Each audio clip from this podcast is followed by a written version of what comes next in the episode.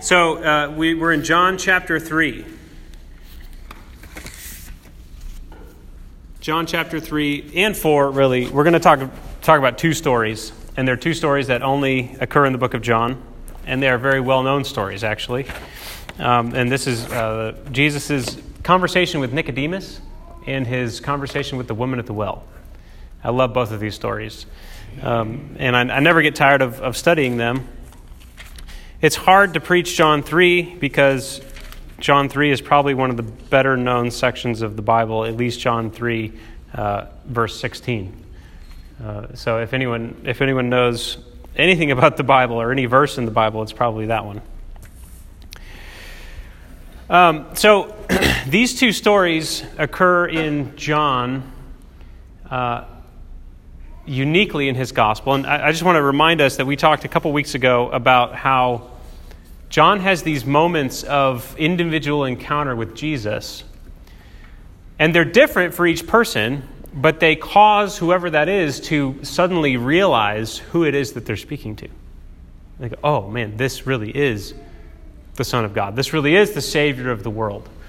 Um, and so John's gospel, it's, it's probably the most philosophical of all of the Gospels, but then it's also the most intimate of all the Gospels and detailed. And both of those things, they don't, those don't compete with each other. He's showing really intimate encounters, personal encounters, that reveal to someone the truth, the big truth of who Jesus is. And these two stories do that in an interesting way. Um, what I like about doing these stories next to each other is that they're completely different. Uh, Nicodemus and the woman at the well couldn't be two different people. All right, they're opposites. And John, I think, has placed them next to each other very meticulously and very intentionally. All right. The other thing I want to say before we dive in is that I'm sure you've come across this that John likes to use, uh, you could call it irony, or you could call it double entendre or double meaning, where he's saying something and he's meaning a particular thing, but you could take it a number of ways based on how you're hearing it. Okay? So this happens in both of these stories where Jesus is saying something and someone is hearing the words, but they're, they're hearing it in a way that they're sort of predisposed to hear it. So uh, Nicodemus, he talks about you have to be born again. And Nicodemus hears it in a particular way and he responds to that thing, to the way he hears it, but Jesus helps him come to, come to Jesus' understanding of what he's saying. Okay? But this, this is intentional, right? Jesus, he uses these double, double meanings because he wants to show someone the gap between their frame of reference and his frame of reference. And he uses these conversations to close that gap. Okay, so he starts out saying one thing, goes, mm, You're not hearing what I'm saying. And he, he brings it closer together. Um, and so John, I think John really loves this. He loves these interactions where Jesus, Jesus slowly, the, the other person's frame of reference slowly gets broken down by Jesus throughout the course of the conversation. And so they're, they're in some ways, they're more like collisions uh, as much as conversations, where somebody's worldview and, and paradigm just clashes with Jesus' understanding, his embodiment of truth, and it just and it just sort of collides, and it's, it's a little bit messy at first. So this happens in both of these stories, both of these conversations. Um, okay, so let's let's dive into John three. There's a man of the Pharisees named Nicodemus, a ruler of the Jews. All right, so he is he's very religious. He's very knowledgeable. Okay, this he's not. This is he's coming to Jesus as sort of a as sort of a colleague. Like this would be this would be a scholar. All right, let me let me come pick this guy's brain. He's got some teaching. I need to go see what he's about. Now he comes to Jesus by night. And toward the end of this conversation, Jesus is going to have a lot to say about the light and the darkness. And so, what John is saying is he comes to Jesus by night, and here's one of John's double meanings, or at least deeper meanings. He comes to Jesus by night, literally, but he's also coming to Jesus in the dark. He doesn't understand. All right? and he's about to encounter the light of the world. This man came to Jesus by night and said to him, Rabbi, we know you are a teacher come from God, for no one can do these signs that you do unless God is with him. Um, Jesus answered him, Truly, truly, and this is a John, this is a Johnism, truly, truly. Some uh, translations say verily, verily. Uh, the actual Greek word is where we get our word amen. Amen, amen, I tell you. And in John, he always does it twice. And what it means is, let me give it to you straight up. Let me just say this thing. Let me just speak truth to you. Unadorned truth. I'm just going to say it like it is.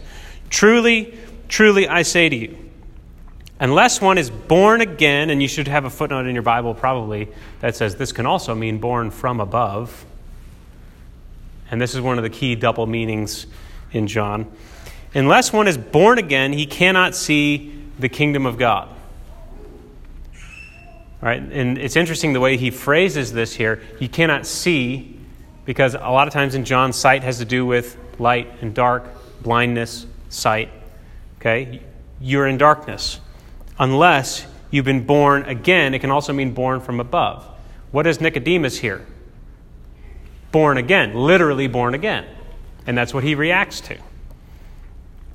How can a man be born when he is old?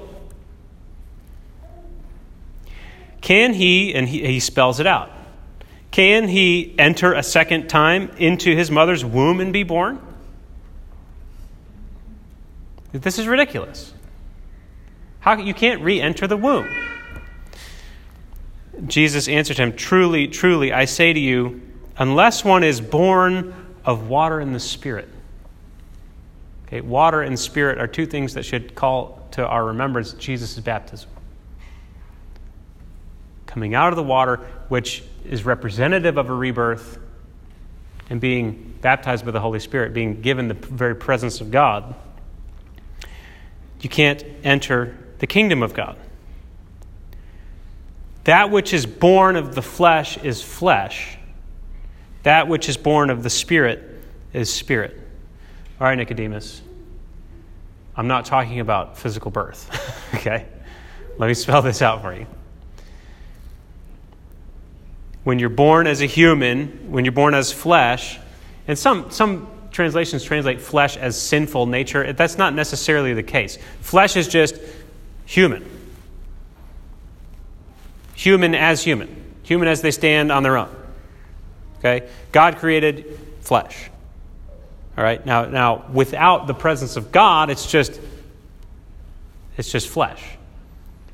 But when God breathes into you the presence of uh, His own presence, it becomes more than just flesh. So, yeah, you're born in a particular way. And it's flesh. You're born as flesh. You have a physical body. You're in this physical world. Okay. That's not what we're talking about. That which is born of the Spirit is spirit. Do not marvel that I said to you, You must be born from above.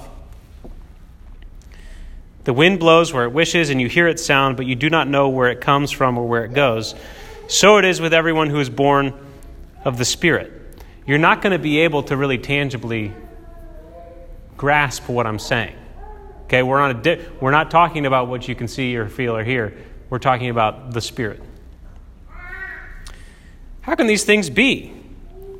Jesus answered him, Are you the teacher of Israel and you do not understand these things? So obviously, he has a background. He says, Listen, you're a teacher and you don't understand. Now, one of the reasons I think he doesn't understand is because his birth was very valuable. His, his fleshly birth right? What did the Jews really pride themselves on? F- family, blood, the lineage.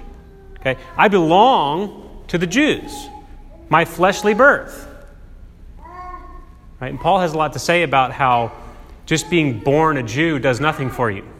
Okay, that's what Jesus is saying here. You're a teacher of Israel. And you don't understand that it's way more than your lineage that makes you an actual member of the kingdom of God. And he says, Let me tell it to you straight up. I'm speaking of what we speak of what we know and bear witness to what we have seen, but you do not receive our testimony. I know what the kingdom of God is like. Do you know how I know? Because I am the kingdom of God. The kingdom of God is where the will of God is done. Jesus has always been in the kingdom of God. He's intimately familiar with the kingdom of God because in Jesus' life, the will of God has always been done. If I've told you earthly things and you do not believe, how can you believe if I, have, if I tell you heavenly things? So here's what he's saying it doesn't matter what your birth dictates about your life. I don't care if you're a teacher of Israel, I don't care how much you know. Unless you are, unless something happens to you where you are radically transformed, where your frame of reference becomes altogether different than this earthly frame of reference. Even if you're a very, very religious person, a really knowledgeable person, it all has to be reborn. All right, and we should think of Paul here. The Pharisee of Pharisees. If anyone has reason to boast, it's me. And he says, But I consider all of this dung for the excellency of the knowledge of Christ Jesus my Lord. Paul understood that no matter how much he had excelled in his birth and in his lineage and in the zeal that he had for the traditions of his fathers, it all had to go. It all had to be turned on its head. And he got knocked off of his horse and blinded by, surprise, the light. And then he was struck blind. okay? Do you see this theme? You have to you have to forget what you what you have to forget what you know. You have to scrap it all. The way that you see and make sense of reality and analyze what's going on and interpret things, you're blind. You're in the dark. You think you know what you see, but you don't. And you have to be reborn. That's why he says, unless you are reborn, you cannot see the kingdom. Not you can't go to heaven when you die. That's not why we get born again. We get born again so that we can now understand what life is really supposed to be and who we are really supposed to be. To understand reality, not just what we think we see. And so, light versus dark is a, is a key here in this exchange with Nicodemus.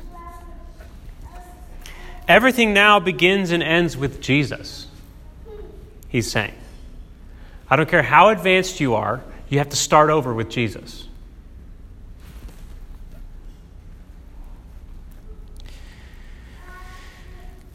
No one has ascended into heaven except he who descended from heaven, the Son of Man. I know. I've been there.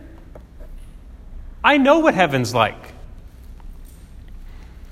And as Moses lifted up the serpent in the wilderness, so must the Son of Man be lifted up, that whoever believes in him may have eternal life. And we've already talked about how, how in, in, in John, eternal life is not getting to heaven when you die. Eternal life is now living as you were always created to be, as, as you were always created to live.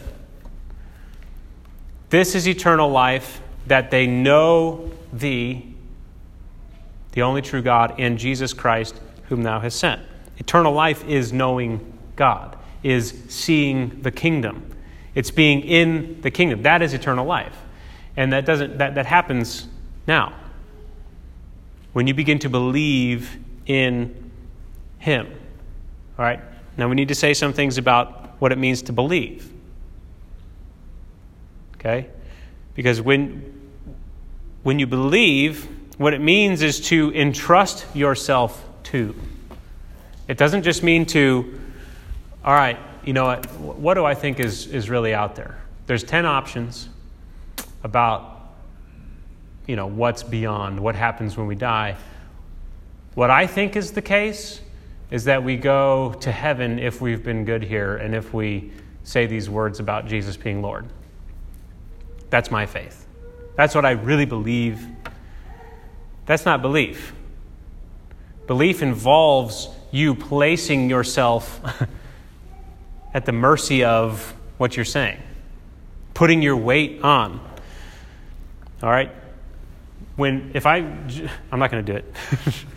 if I stood up here, I could say, you know, I believe that when I jump, I'm going to fall and then my feet are going to be on the ground. I believe that. Why do I believe that? Because the law of gravity is a real thing. And I calculate the way that I move in, through, the, through the world based on that knowledge of what's true, the way that physics works. And if gravity was half of what it is, my whole life would be different.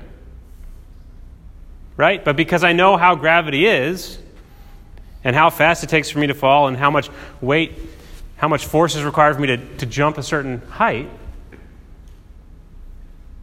that, that really shapes the way that I live. I mean, if you were walking around on the moon, you'd have a different life. Right? Basketball would be a different game. Everything would be different. So, this is what faith means. We know who God is and we live from that reality. And it affects our whole life. And if that reality was different, our whole life would be different. So, you have to ask yourself do you really have faith? Do you really believe in Jesus?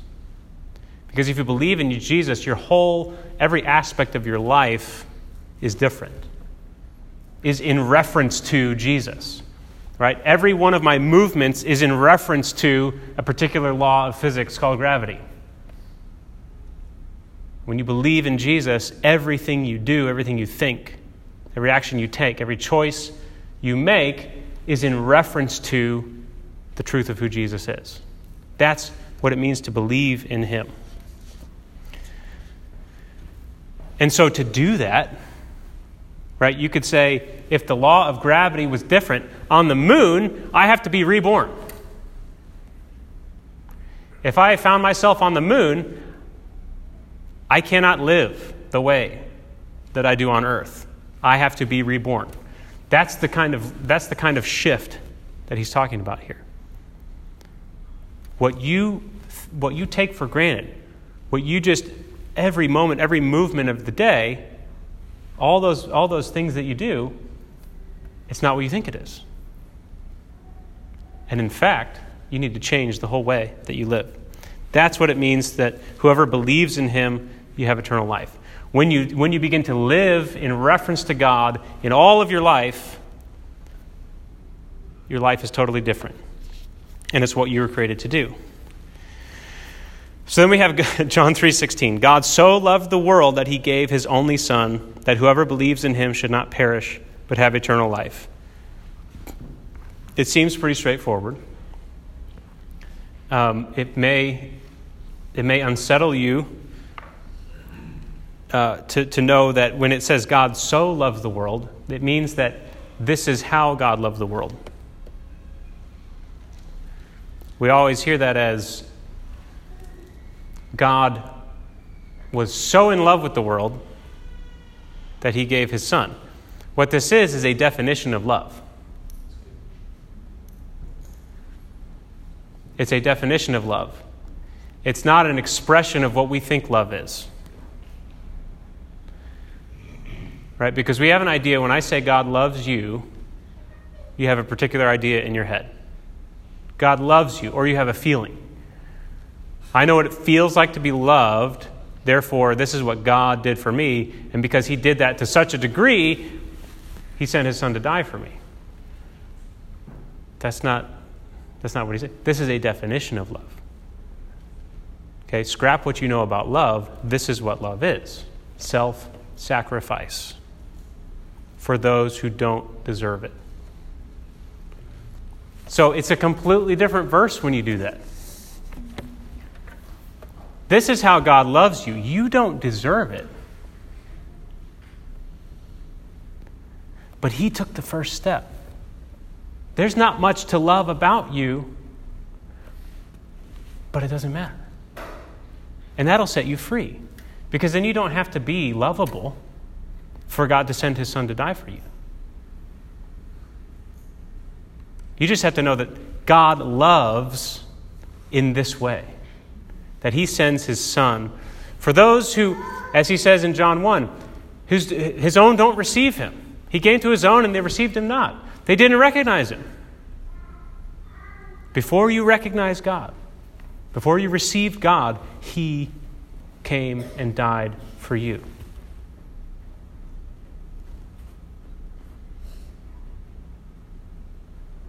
And that is what you need to believe. And that'll change everything about your life. God did not send his Son in the world to condemn the world, but in order that the world might be saved through him. Right?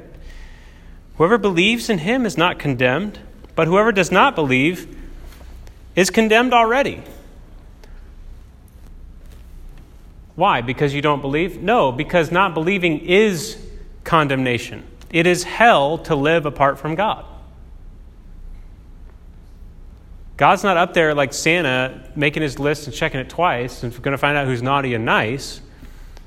And he's not saying, oh, them, boom, condemnation. That's not how it works. Now, there is a final judgment. You know, don't get me wrong. There's a final judgment. God's going to gather all those before him, and those who, those who love his coming, those who believe in him, will enter into eternal life. Those who don't will enter into eternal judgment. But he's saying, Jesus is saying, we live in a time where Christ has entered the world out of his love for the world and has sacrificed his life for the world and if, if you don't want to believe that, if you don't want to place your trust in a guy who totally, in a way that, that you are unworthy of, allowed himself to be killed and crucified because of what you have done, because of the separation that your sins have made between you and God, if you don't want to believe that, the joke's on you. And if you, if you don't want to receive that, if you don't want to live to that, you're condemned already. Who would refuse that? he doesn't believe he's, con- he's not condemned already because he has not believed in the name, and that's the, the character, the name of the only Son of God. You haven't believed what God's Son is like. You don't know what he's really like. And this is the judgment. The light has come into the world. And remember, he's still talking to Nicodemus, who's in the dark. The light has come into the world, and people love the darkness rather than the light because their works were evil. They don't want to stop what they're doing long enough to allow themselves to be convinced that something else entirely is the truth. something totally different than what their life is about is what life is really about. And so the light comes, and people run from the light because it means they have to change what they're doing, stop what they're doing. Everyone who does wicked things hates the light and does not come to the light, lest his works should be exposed. Yeah, there's exposure when you come into the light. There's also sight where there was blindness. But whoever does what is true comes to the light, so that it may be clearly seen that his works have been carried out in God. All right, so Nicodemus sort of fades from view, right? We sort of just move on. We don't really hear from him, except in the end of the book, um, and I like to think this is a, a good thing for Nicodemus. He is seen with Joseph of Arimathea um, embalming the, the, body of Jesus. He's caring for the dead body of Jesus before he's buried. Um, there's Nicodemus right there. And it makes sure that we know in John 19 39, uh, it makes sure that we know that this was the Jesus who had come to, this was the Nicodemus who had come to Jesus by night before. And here he is. He still had been following the ministry of Jesus, and here he is uh, really providing for his burial. So I, I think that that's a redemptive thing uh, for Nicodemus. Um, but for the time being, we don't have, we don't know what happened. All right? So the woman at the well, as I said, is, is this is very different. It's out in the open, in the middle of the day. It's a woman not a ruler of the Jews, but a Samaritan who were repulsive to the Jews. Okay? It was actually uh, unclean to deal with a Samaritan. It would make you unclean as a pious Jew. She was a woman, uh, which that in itself, just talking to someone, talking to a woman that you didn't know was taboo. Talking to a woman that was, you know, not part of your family or, or it was taboo. And that's why the disciples are baffled. They say, why, why, why are you talking to this woman? Why are you talking to this random woman? She's also immoral, right? She's had five husbands and is currently in a, in a non marital relationship. So she has all these strikes against her, where Nicodemus has all these checks uh, for him. She has every disadvantage, okay? Um, all right, so uh, when Jesus learned that the Pharisees had heard that Jesus was making, uh, go to verse 7. A woman, uh, verse 4, and he had to pass through Samaria. So he came to a town of Samaria called Sychar, near the field that Jacob had given to his son Joseph. Jacob's well was there. So Jesus, wearied as he was from his journey, was sitting beside the well. It was about the sixth hour, right? Not by night. This is at high noon. And it's very, very clear. John is making a point. A woman from Samaria came to draw water. Jesus said to her, Give me a drink. For his disciples had gone away into the city to buy food. The Samaritan woman said to him, How is it that you, a Jew, ask a drink from me, a woman of Samaria? She's aware of the strikes against her already. Are you sure you want to do this? for Jews have no dealings with Samaritans. Jesus answered her, If you knew the gift of God and who it is that is saying to you, Give me a drink, you would have asked him, and he would have given you living water. So here we go. The gap, the gap has been set. She's in one place, Jesus is in a totally different place. He knows exactly where he's going, and he's going to work with her to close that gap. The woman said to him, Sir, you have nothing to draw water with, and the well is deep. Where do you get that living water? Well, we're not talking about physical living water, which is also another word, way of saying it is, is running water, right? Live water. Um, so he's not using like this spiritual term. He's just saying running water. I'll give you running water, real water. Are you greater than our father Jacob? He gave us the well and drank from it himself, as did his sons and his livestock. Jesus said to her, Everyone who drinks of this water will be thirsty again. But whoever drinks of the water that I will give him will never be thirsty again. The water that I will give him will be, become in him a spring of water welling up to eternal life. So here again, we have this phrase, eternal life. We're talking about if you drink in the life that I give, you will know what life is really like, and physical thirst will not be what you live to. This woman said to him, Sir, give me this water. Why? So that I will not be thirsty or not have to come here to draw water. I want this living water for satisfaction and convenience. That's what she hears in what he's saying. So, first she hears, hey, there's a place to draw water. Hey, there's, there's running water somewhere. Maybe I don't have to come to this well anymore. Then she hears, ooh, satisfaction. And maybe I don't have to walk as far.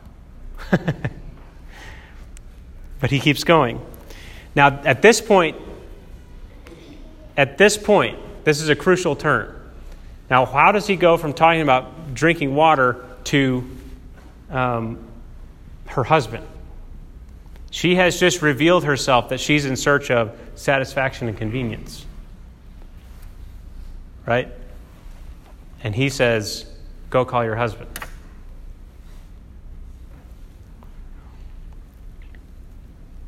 And come here.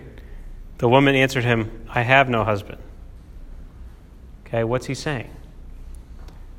Hey, if you if you want to jump on a well that's going to give you satisfaction and convenience, I bet that principle is at work in other areas of your life. How's your marriage?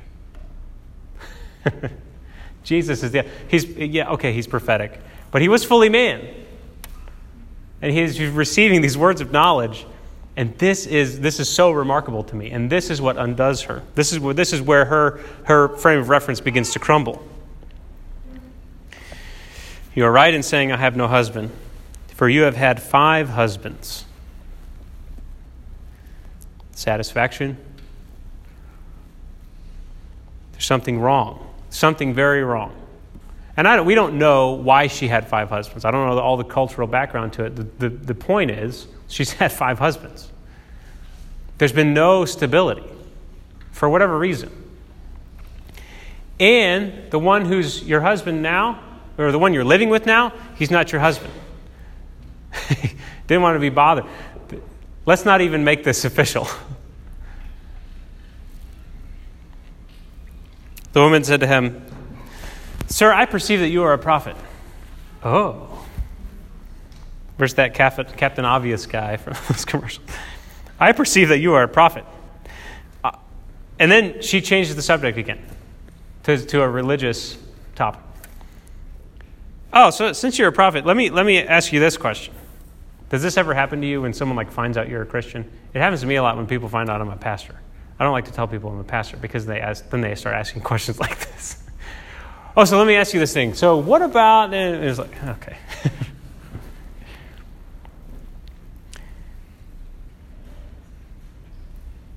Our fathers worshipped on this mountain, and there was a particular place, a holy place for the Samaritans to worship. But you say that in Jerusalem is the place people ought to worship. And he says, Woman, believe me, the hour is coming when neither on this mountain nor in Jerusalem will you worship the Father. So he goes with her question and he clarifies hey, the days of single location, the days of holy sites are coming to an end. The days of holy geography is coming to an end. We're talking about direct access to the Father. Neither on this mountain nor in Jerusalem will you worship the Father. You worship what you know. We worship what we know for salvation. You worship what you do not know. We worship what we know, for salvation is from the Jews. But the hour is coming and is now here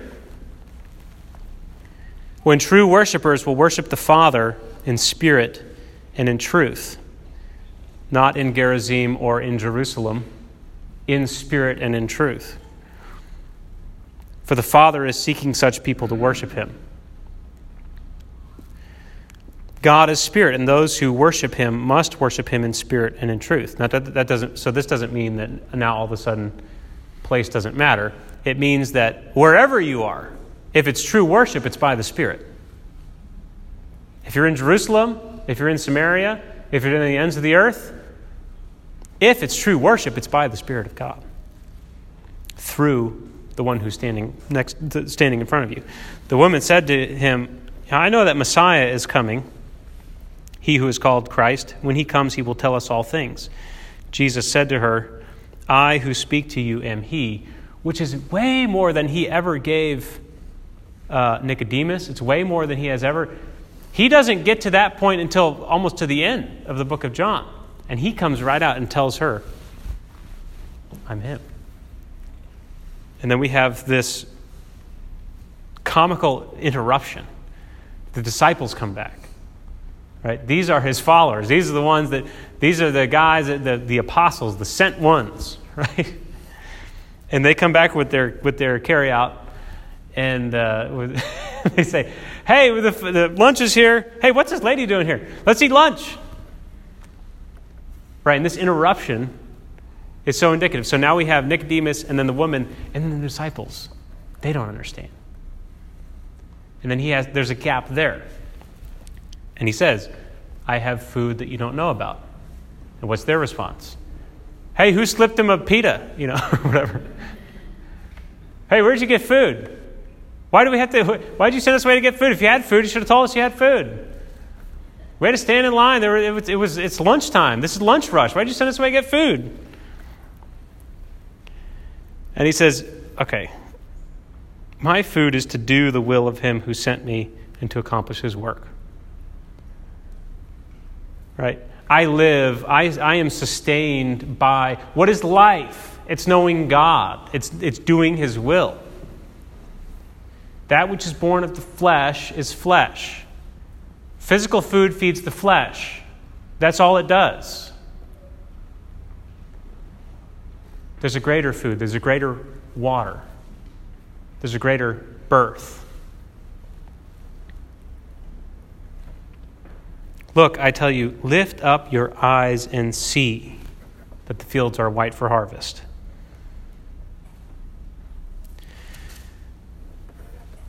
So the story concludes, the woman's story, on a, on a great note. She goes and she bears witness to what she has seen and heard. And the Samaritans start coming to him in droves. And it, this is a wonderful sign because um, Samaritans, this is, this, is, this is premature. Right? But even now, they are seeing, because of Jesus' interaction with this woman, what are they, what are they proclaiming? We have heard for ourselves, and we know that this is indeed the Savior of the world.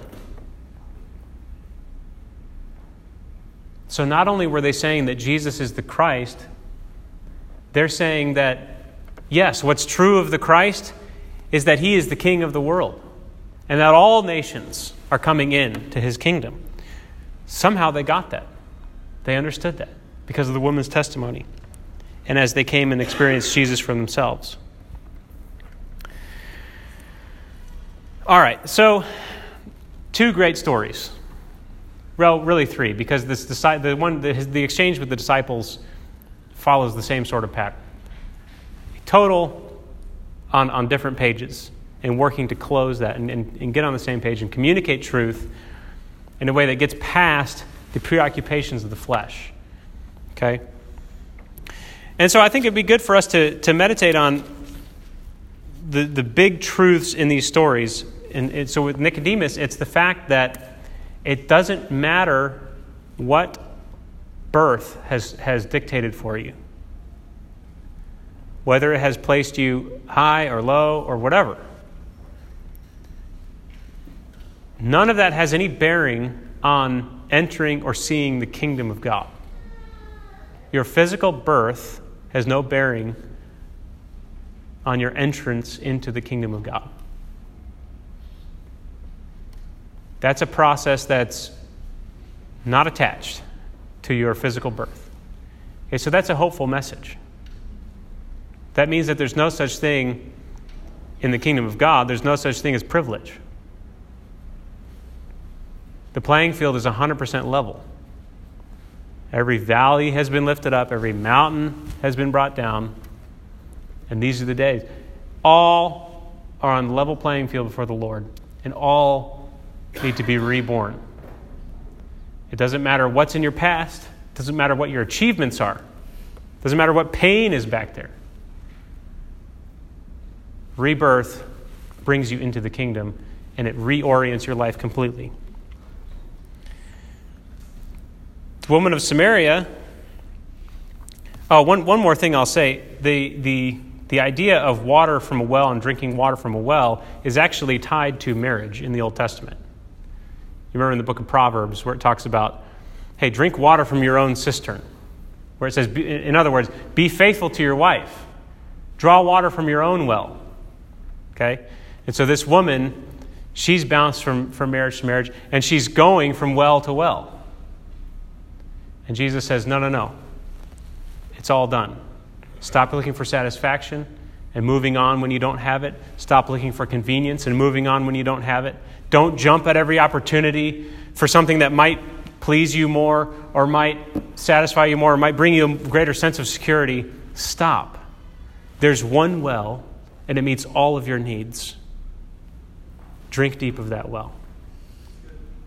Right? It is good. And then for the disciples, you know, it's a, it's a similar story. Um, it's, the, it's the preoccupation with just the daily, the daily grind, daily life. There is a, and, and this, is, this is what Jesus is, is showing them. There's, a, there's an entire reality that is more real than the one we live in. That if you will seek God and believe in Jesus, in other words, live your life in reference to me, you'll be able to live in that reality, and all of this stuff won't matter as much as it does. We live to this stuff and it, and it kills us, it dominates us. And we get worried and, and we despair and we are greedy and we are gluttons and we, we, we can't think of anything beyond the next three days of whatever I'm going to do to, ease the pain, right? And Jesus says, there's a whole world. But you have, to, you, have to, you have to lay all this down. You have to stop living to it as if it's real. I hate to use this example, but it's a great example. The Matrix. The movie's The Matrix. And this dates me because who has not seen the movie The Matrix? Yeah, on the young side of the room. um, there's a lot of truth to that. There's a whole reality that's way more real than what you're, what you're seeing and experiencing. And if you will live to Jesus, if you believe in Him, you will enter into that reality. And all of this will be, it will not have dominion over your life. You will live from a place of an eternal perspective. Um, so I don't know how God wants to apply this to you in particular. I mean, you may, you may need to consider whether you have truly been reborn, especially if you if you have a real religious background, if you have a lot of religious accomplishments, um, if you grew up in a good town, Christian home, do you know that you had to be reborn just like everyone else? You got to start over just like everybody else. And nothing about what your parents did for you does anything. I mean, it points you in the right direction, right? Godly parents are not a bad thing. But ultimately, all of that can only lead you to the place where you become reborn, born from above. Okay? Uh, maybe you're like the woman at the well. You, can't, you cannot settle on what it is that you want to just settle on. It's this thing, it's this thing. Maybe you've been rejected by a number of people, or you thought you were rejected.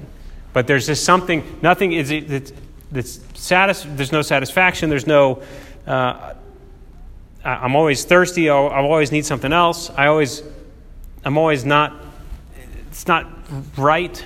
Something needs to change. I need to, maybe I need to do this life hacker thing. Maybe I need to, you know, have this device and, and maybe I can clarify my life like this or read this self help book or I don't know what I need to do. Maybe I just need to learn how to meditate. You know, maybe I should get one of these these mindfulness apps and just just tune out and just all right, this will really help me. You know, and you just from thing to thing to thing. And Jesus says, stop. Nothing that comes from this world is ever going to satisfy you because you were not created to be eternally satisfied by a temporal world. You are wired for the Spirit. You are wired for relationship with the Father in eternity. And when you drink of that life, you'll never thirst again. Amen? So let's, let's pray. Uh, let's just take a little time and pray. Um, because we, we do want to, in this book, what we're talking about is, is truly knowing God and knowing God as knowing God as eternal life.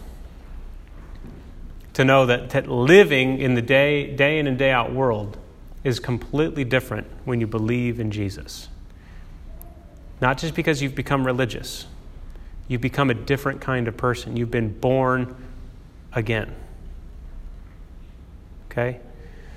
Um, so let's let, let's let the Spirit speak to us as however he wants to. Um, and I'll say this as we enter into prayer. Did Jesus know how to talk to Nicodemus? Did he know how to talk to the woman at the well? Did he know how to talk to the disciples? He knows how to talk to you. He knows your language. And you may start out in the dark, but he's going to work with you. He's going to keep talking to you. He's going to keep sending signs into your life until you get it till you understand who, he's, who he actually is and what he's actually talking about. So you might hear words and you might react to them in a certain way, but God will work with you. He will break that down. He will break down your frame of reference and your, your frame of understanding until you really understand who it is that you're talking to. And that is when the two ways will become apparent the way of life, the way of death. And you'll see it for what it is. So that's my prayer. As I was preparing this morning, I, I, I was praying that, that, that uh, we would get to that place where the, where the physical world would just be stripped away. And where Jesus could say, No, truly, truly, let me just tell you how it is. And I hope that it happens, maybe not this morning, um, but I hope that that happens for, for us as we go through this book. Jesus can look us in the face and say, Let me tell you something. Amen? Well, let's pray. Hallelujah.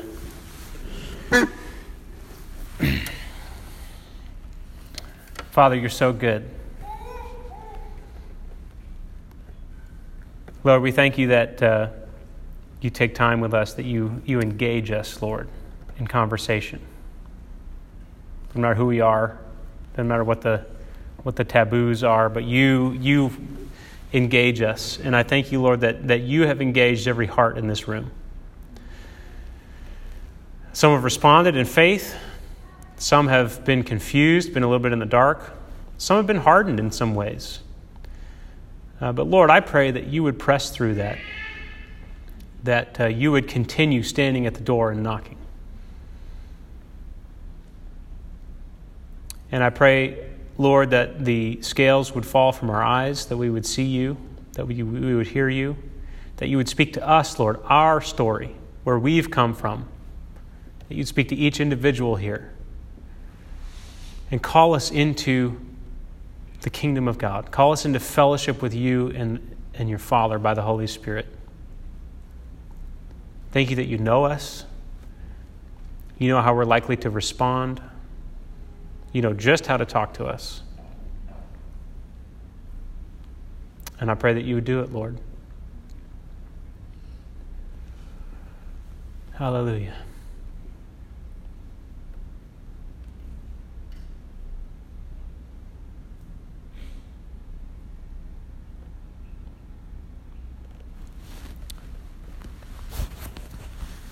We'll just sit before the Lord for just a little bit longer.